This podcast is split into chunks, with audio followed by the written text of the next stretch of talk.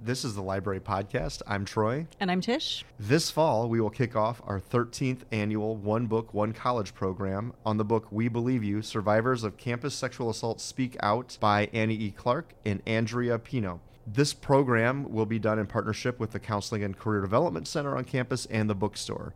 We're very excited because it opens up a range of very important topics that need to be talked about that touch different areas of our curriculum. Tish, can you tell us a little bit about the book? Yeah, you know, when we started talking about sexual assault as an issue we wanted to tackle with the one book, thinking about which book we would use was pretty complicated. There's there's a lot out there that's really heavy and academic. There's a lot out there that's very kind of one-sided and and not complex. So when we discovered We Believe You, it it was really a perfect fit one of the things that I really appreciate and love about this book is that the stories represent a wide range of experiences. So they're all um, stories of young people on campuses, but they encompass women and men, um, people of color, immigrants, gay and straight and trans individuals.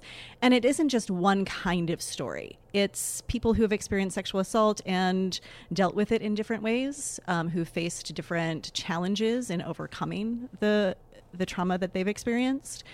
And the book is set up so that you're not just reading one story at a time. The book is organized with a before section, so people have a chance to talk about their lives before they were assaulted, kind of who they who they saw themselves as, how they were exploring college. Then there's um, a section about how it happened, um, and then often for many survivors, the trauma and betrayal, once they started trying to tell their stories to other people, and how that became an even more difficult challenge. And then the healing that often happens and the activism that comes out of it. The book also includes rights and resources for college students, so it's a great reference manual. Um, if you have friends who are going through these experiences or you yourself has, have experienced sexual assault, there are definite resources that you can use and pull into your own life. And you know, one of the other things that I thought was kind of interesting to highlight about this book is that the narratives aren't again just aren't one person's story and it's not just told in one particular way. So some people use poetry and other creative expressions to share their experiences, to share their feelings, um, and I think it's a great jumping off point for um, members of our community, um, classes to explore how those kinds of narratives and those kinds of writings might like help heal and help um, survivors talk about the ways they're moving through this experience. So, as we always do each year, we pull out a range of themes from our book, and then we hold events in the library related to those themes. And this year is no different. Our counseling department for many years has done the It's On Us campaign. Um, it's on us to create an environment where everyone feels safe. And so that's going to be a larger context. We're going to continue their good work that's happened over many years. Um, along with that, though, we're going to um, also talk about um, what is uh, what do healthy relationships look like, and um, and how should we think about um, sexual health and maintain that health, which is something that that students um, don't always have when they come to campus. So we'll have some outside experts coming to talk about that.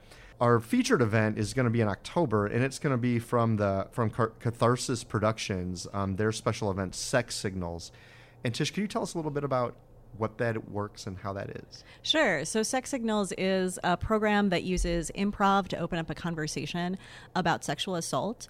Um, so, it's a place where students can come. Um, will be able to laugh a little bit, um, but also be pulled into a conversation and actually faced with some scenarios that might ring true to their own lives and help um, really open up that dialogue. So if you notice something going on that's not cool, like how do you step in in a safe way and make sure that like your buddy or your girlfriend is is staying safe? Um, and so they do a fantastic job. I think it'll be really fun and engaging for for our students. In addition to Sex Signals, we're going to have a showing of the documentary The Hunting Ground, which specifically deals with um, campus sexual assault, and we'll have counselors on hand with that.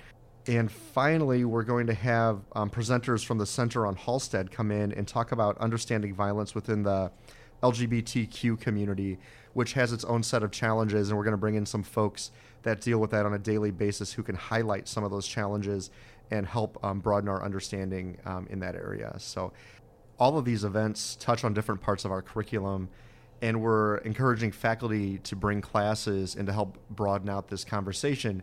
and connect with content areas that they already discuss anyway, and then to help you know add some uh, maybe nuance and diversity in there. Over the summer, we're going to have training for faculty, and also in the fall. Um, so if, if you're a faculty member who maybe finds this a little intimidating, this is some you know heavy stuff. Um, we're going to help um, offer guidance in how to bring this up in classes and um, to work with students on these topics. So we are encouraging our faculty to look at our schedule of events, especially, and consider how these may tie in to things you already teach. We hope to open up the conversation so that we can recognize that sexual assault is an issue that impacts our community, and each one of us can be part of the solution.